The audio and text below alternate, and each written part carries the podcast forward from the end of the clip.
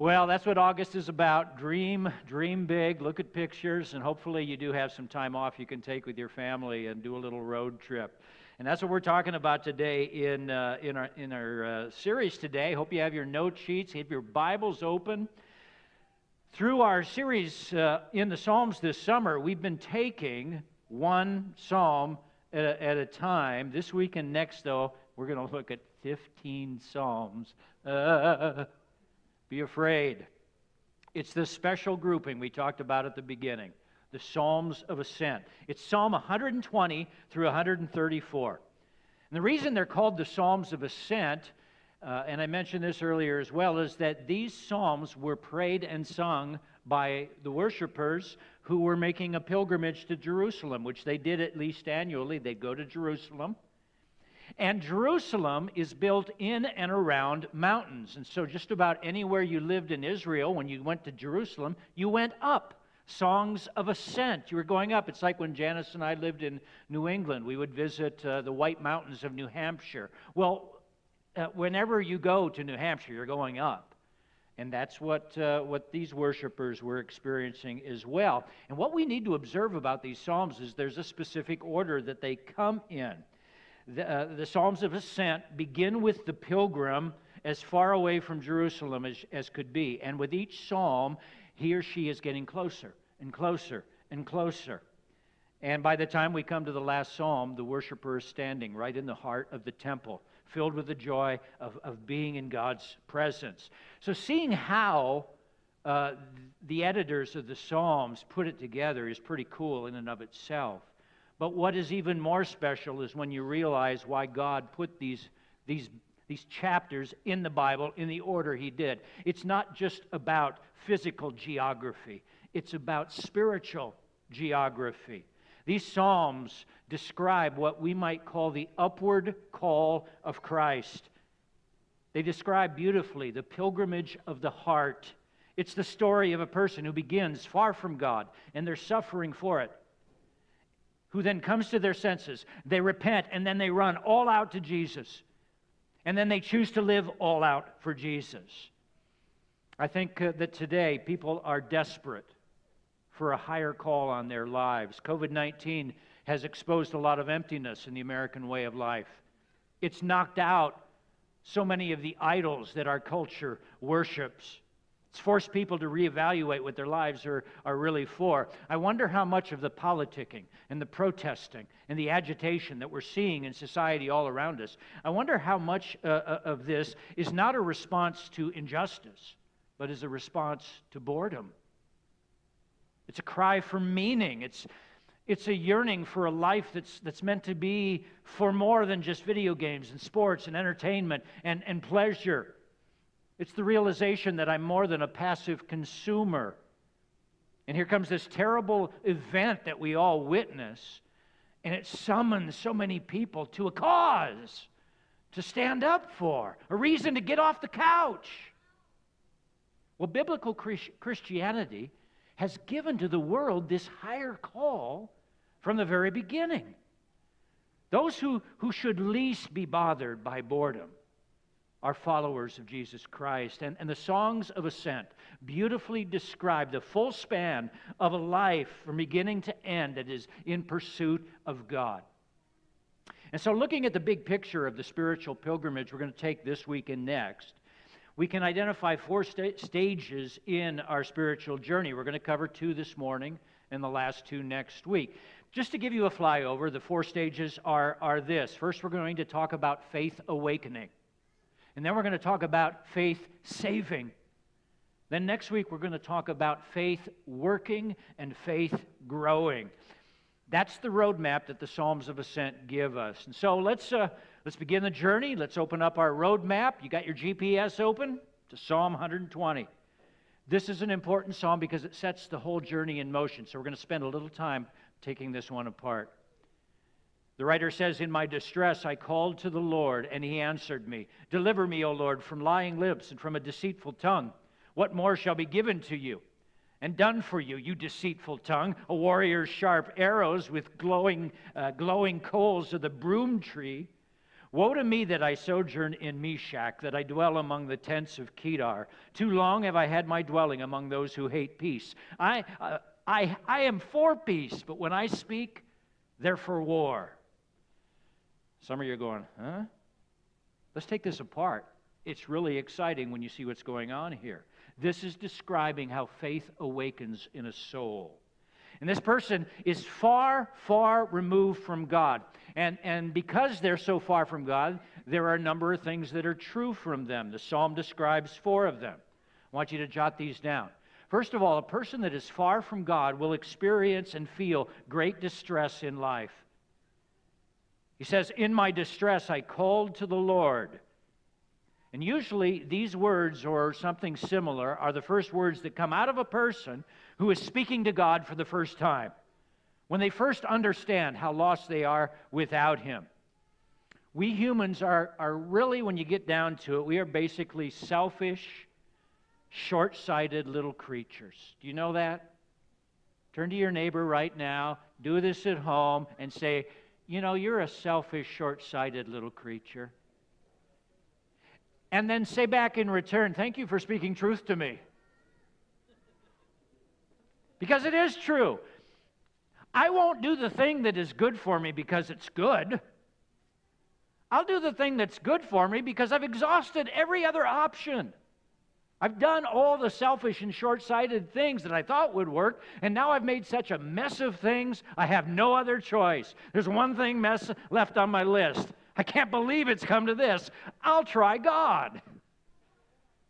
Very rarely do people come to Jesus because it's the wise thing to do or out of fullness. No, we come out of emptiness or we come out of desperation or sorrow or shame. It's the tale of a thousand uh, stories and movies that we've seen. The hero's journey always begins with their life crashing and burning in some way, and then they grow. Alexander Hamilton, to refer back to the musical. How many of you seen it? Just so I know if we're. Oh, wow. Wow. That's amazing.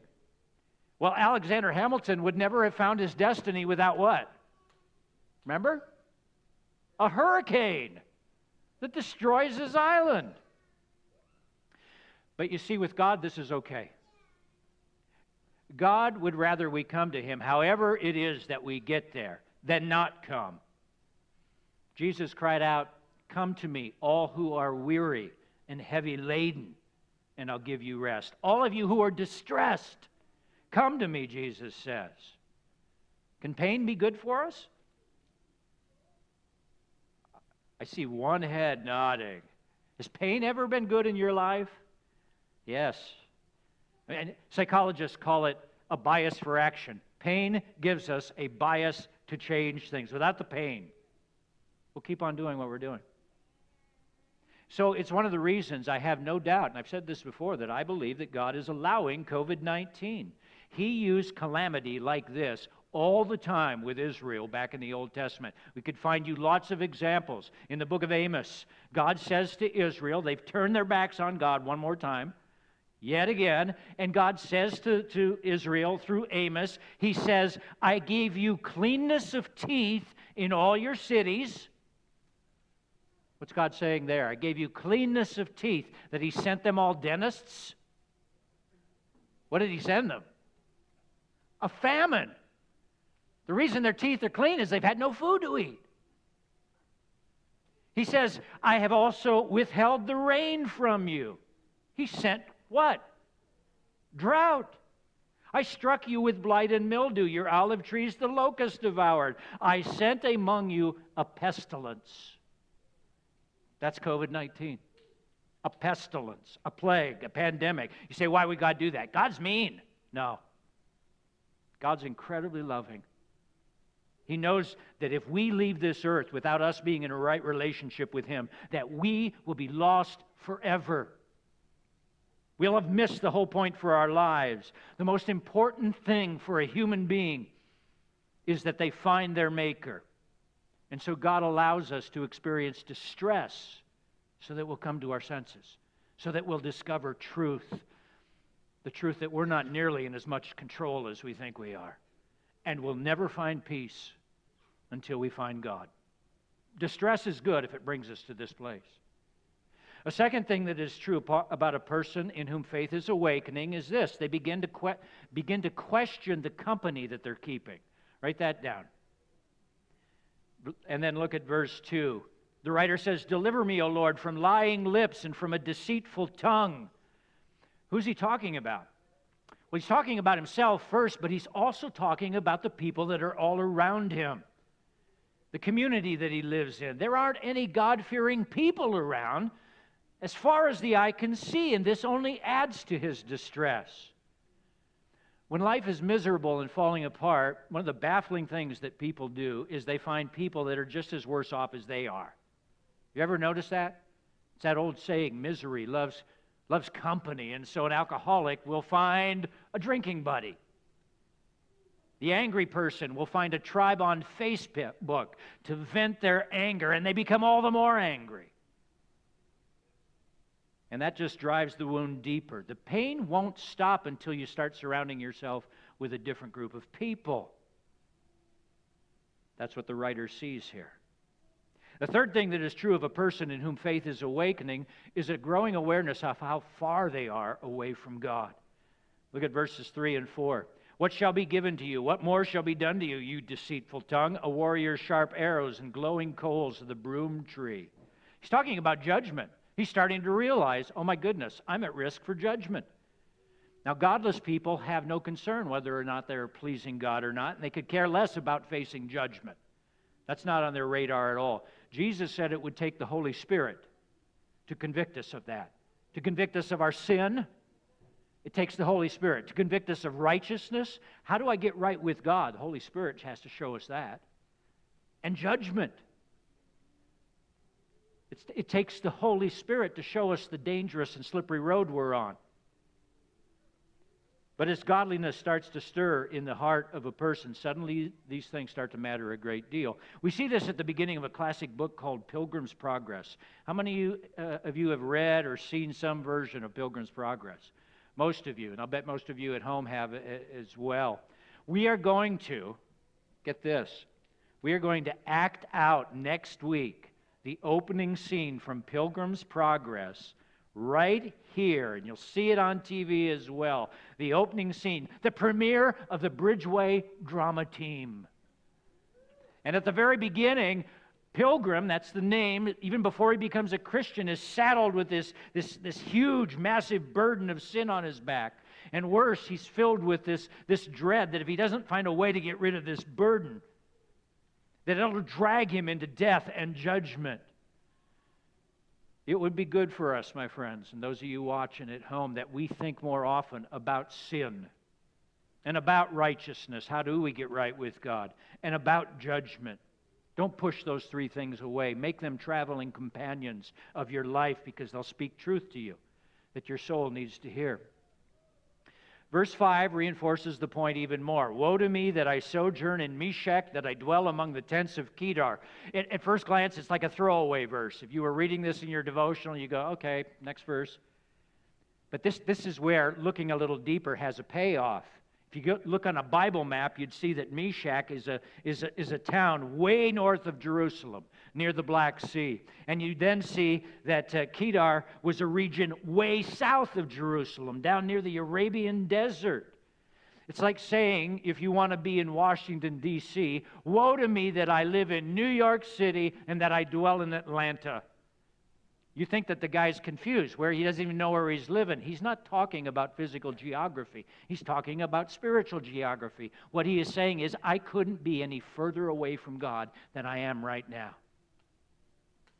And in addition to this, there's one other thing that the writer senses in this psalm. A heart in whom faith is awakening will feel a longing inside their heart that their life was meant for better things. They'll feel this growing inside of them.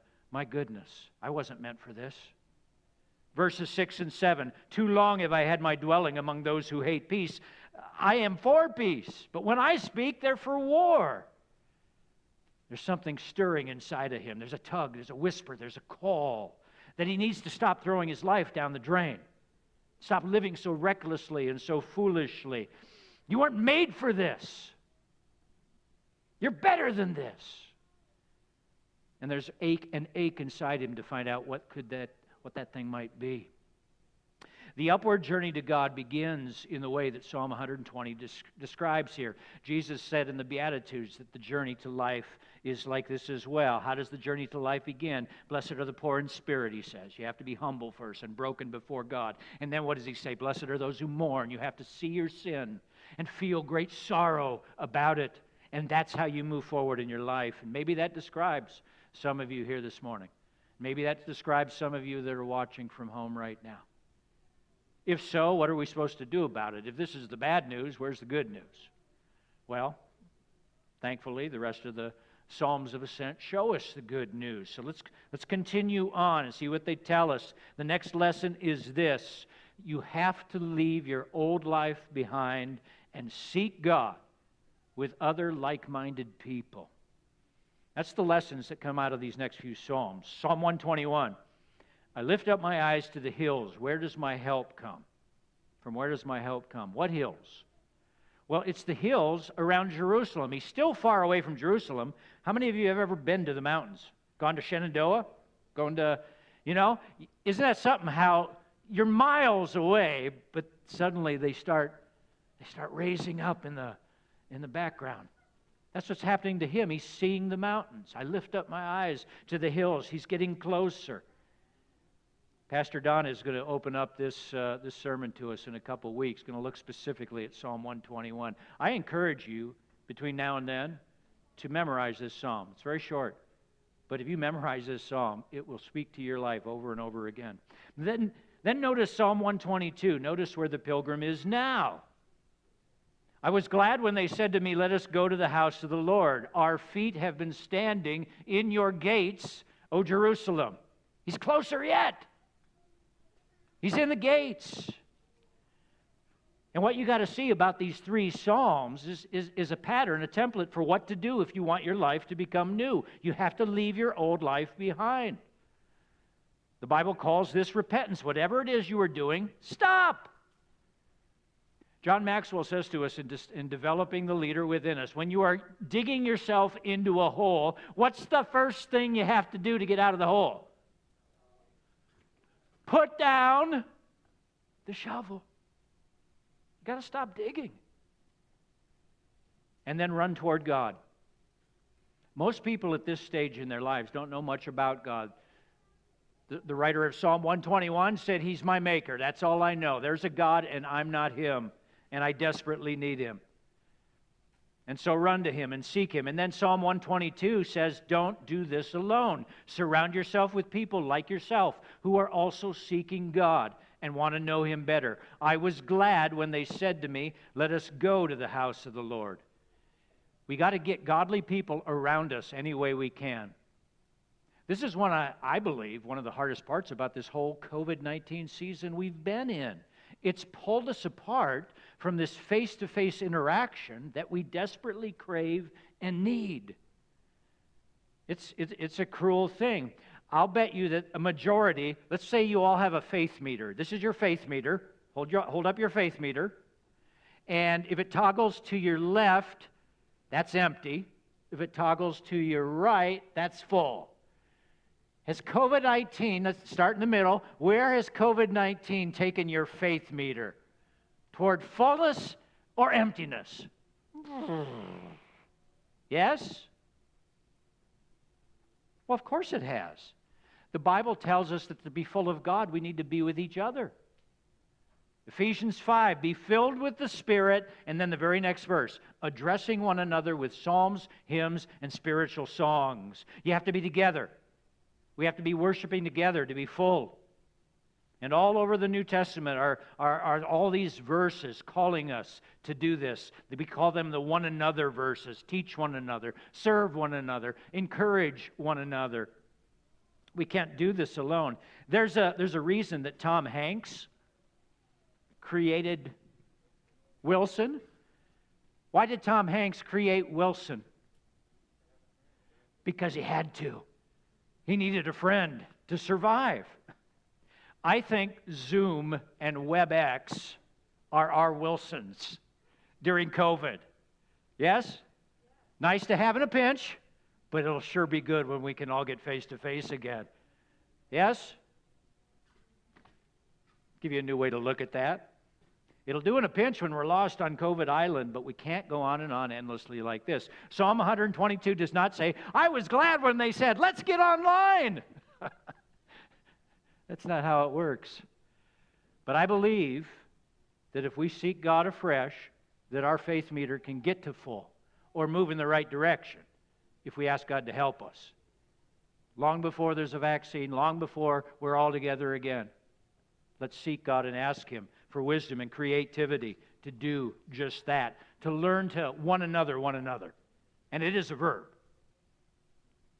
Turn to your neighbor and say, I'm going to one another you. Let's do that. Faith is stirring to life. All of this that we're talking about up till now is faith awakening. It's stage one in the journey to eternal life. What's the next stage in the journey? Stage two is illustrated by Psalms 123 to 126. We'll call it faith saving. And what's the first thing you do at this stage? It's not complicated. You come to Jesus and you kneel before him. Psalm 123, verses 1 and 2 I lift up my eyes to you who are enthroned in the heavens. Behold, as the eyes of servants look to the hand of their master, as the eyes of a maidservant to the hand of her mistress, so our eyes look to the Lord our God till he has mercy upon us. The psalm writer at last has entered Jerusalem. And you'd think they'd be looking around at the city. They've been trying so long to get here, gaping at the buildings, and the scenery and the temple. But no, they get inside the city, and the first thing they realize is they need God. I lift up my eyes to you.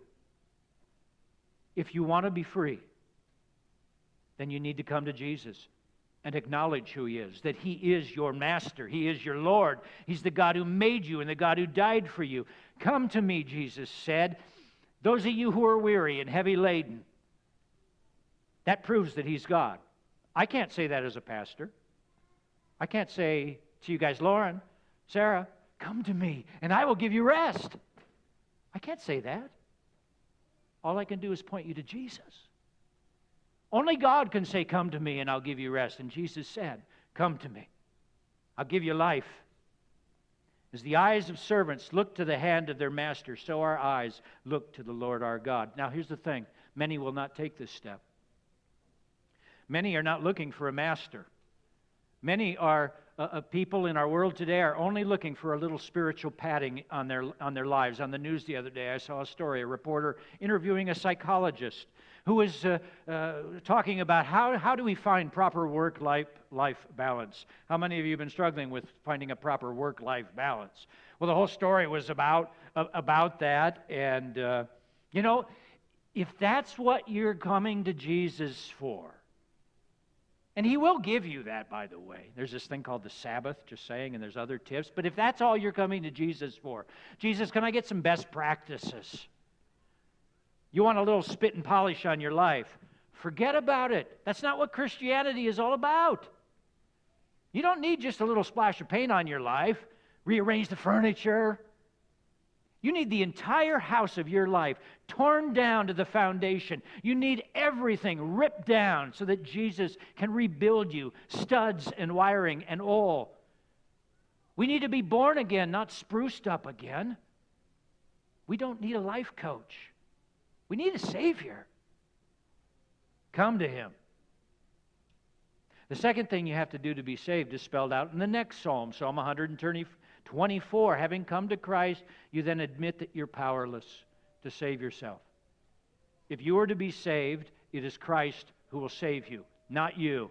Psalm 124, verse 1 If it had not been the Lord who was on our side, let Israel now say, if it had not been the Lord who was on our side when people rose up against us, then they would have swallowed us alive. Hmm. See how these Psalms just flow one after another? And what's this psalm saying to us? That if there is any, there any possible way that we could escape sin's power on our own, any way that we could get to heaven on our own, or get out of this mess on our own, then you know what? Jesus would have come, come with a clipboard, not a cross. Okay, everybody, get down on the floor. Give me 50 good deeds. Let's do this. But we can't save ourselves. Forgiveness, if we are to have it, must be a gift, not a reward. And if ever we're to live a new kind of life or turn over a new leaf with our lives, then I need Him on my side, right there beside me. Not only that, but living inside me through the Holy Spirit. On my own, I am powerless. So you come to Jesus and admit that. What happens next? The next psalm tells us, Psalm 125. Look at the first verse. Those who what? Trust in the Lord are like Mount Zion, which cannot be moved, but abides forever. Those who trust. Here's what you do write this down. Through a decision of faith, believe that what Jesus did on that cross is true and is for you, and receive God's forgiveness. What do you do when someone offers you a gift? Rosanna, it's your birthday coming up in a, in a, in a couple weeks, 1st of September. If I were to offer you a gift, say, Rosanna, this is a gift, what would Rosanna do? Would she reach for her wallet? Would she get out her checkbook? Well, she doesn't have one. She's. How old are you? You don't have a checkbook yet, do you? Credit card? Good, good, good.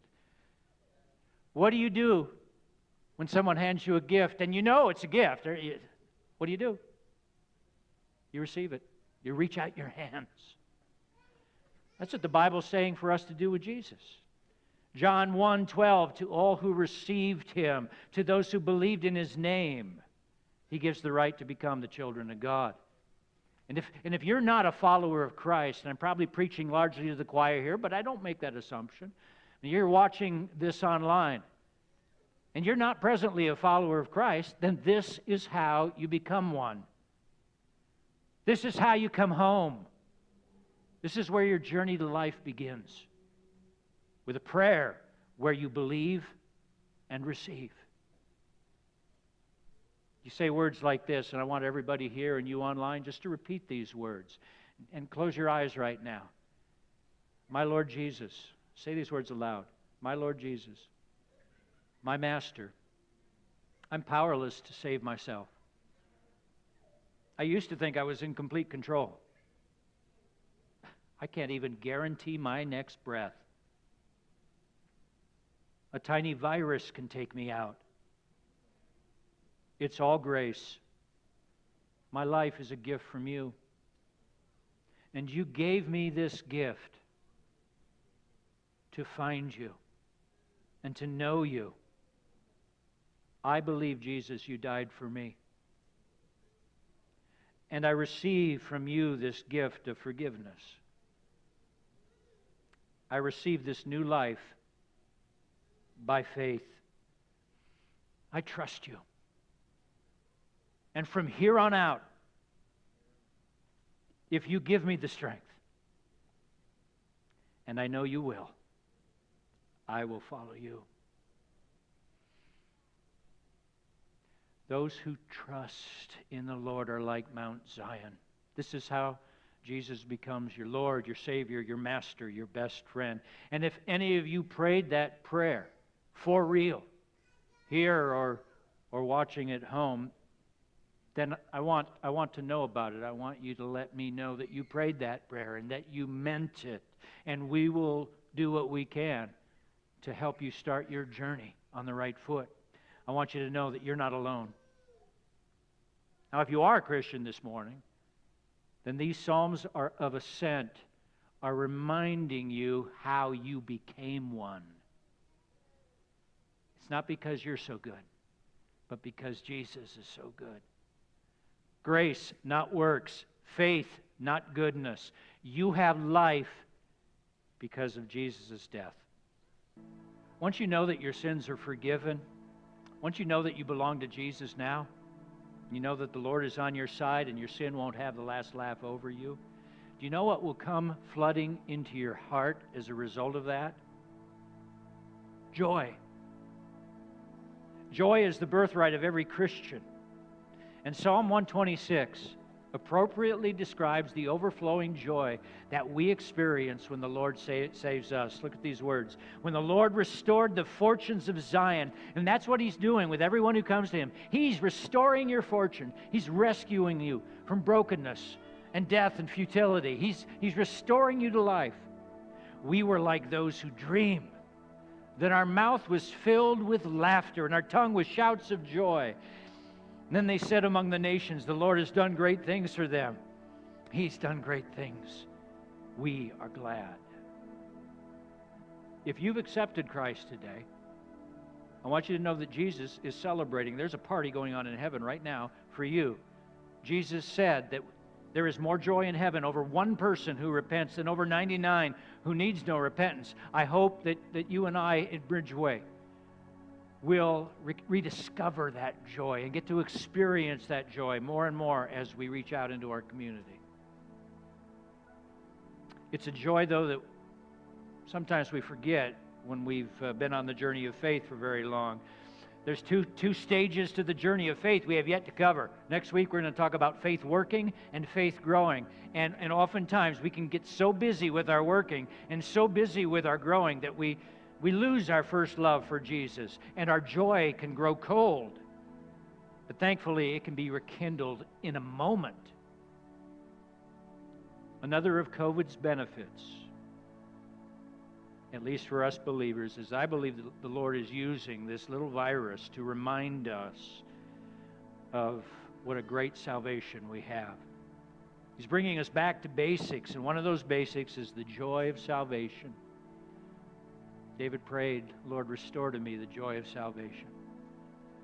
COVID's tried to steal a lot of things from us the last four and five months, but you know, it can't steal this It can't steal your joy in Jesus. So if you're finding that your joy in life right now is pretty minimal, then you know what that tells me? If COVID can't steal your joy in Jesus and you're not feeling a lot of joy in your life lately, you know what that says to me? You've been putting your joy in the wrong things.